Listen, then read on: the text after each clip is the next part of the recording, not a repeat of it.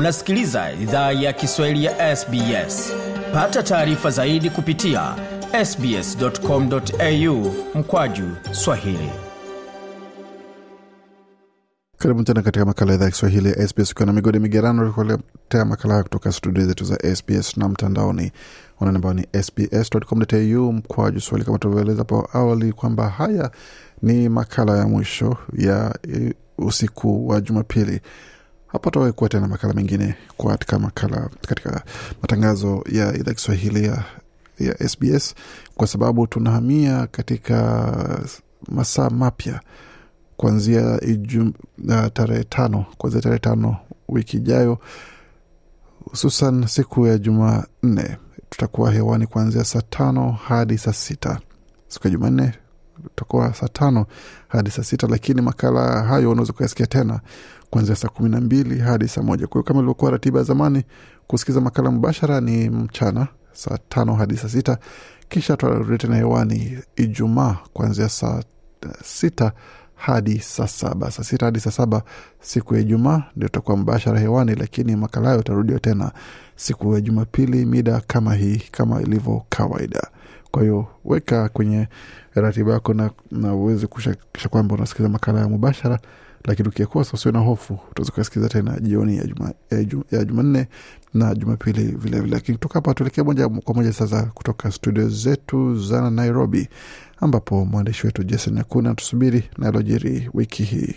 Jamhuri ya kidemokrasi ya kongo inaweza kuelekea kwenye vita vingine kati ya vikosi vyake vya kijeshi na waasi wa m23 kulingana na hotuba ya rais felix tshisekedi katika baraza kuu la umoja wa mataifa alisema m23 kundi alilolitaja kuwa mshirika wa rwanda halijaheshimu ahadi zozote zilizowekwa na wakuu wa nchi za eneo kama sehemu ya mchakato wa rwanda na nairobi na sio tu kwamba limekataa kuondoka maeneo lililoyateka lakini pia linaendelea kuwaua raia wakitaka mazungumzo ambayo rais chisekedi alisema hayatatolewa kwao kamwe hii si mara ya kwanza kinshasa kuishutumu rwanda kwa kuchochea uasi wa m23. Mtaalamu wa masuala ya usalama joji musamali anasema mgogoro wa mashariki mwa drc unastahili kuangaliwa kihistoria.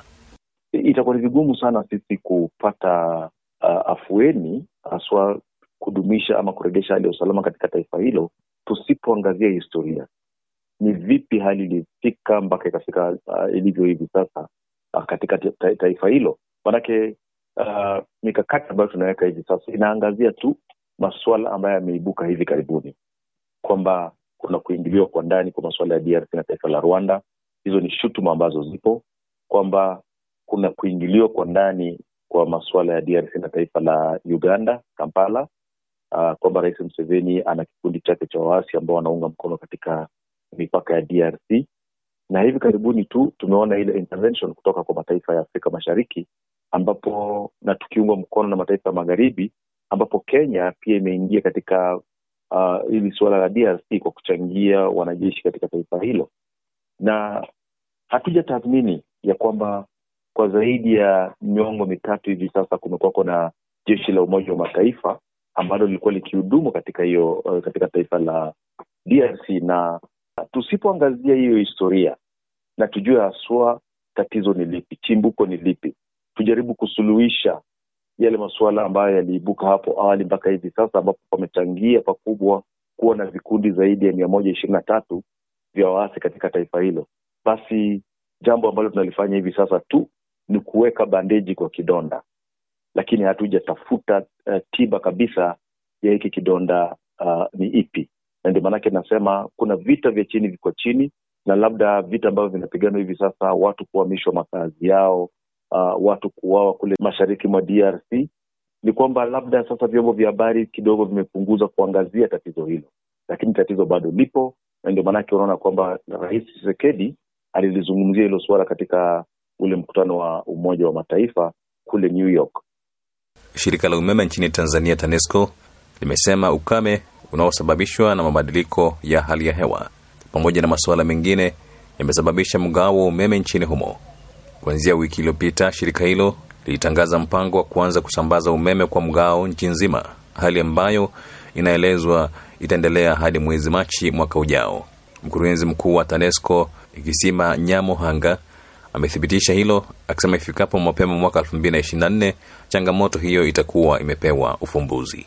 Aidha, amesema gridi ya taifa inakabiliwa na uharibifu wa miundombinu katika vituo vya umeme vilivyotumia gesi na kupungua kwa maji katika mabwawa ya kuzalisha umeme.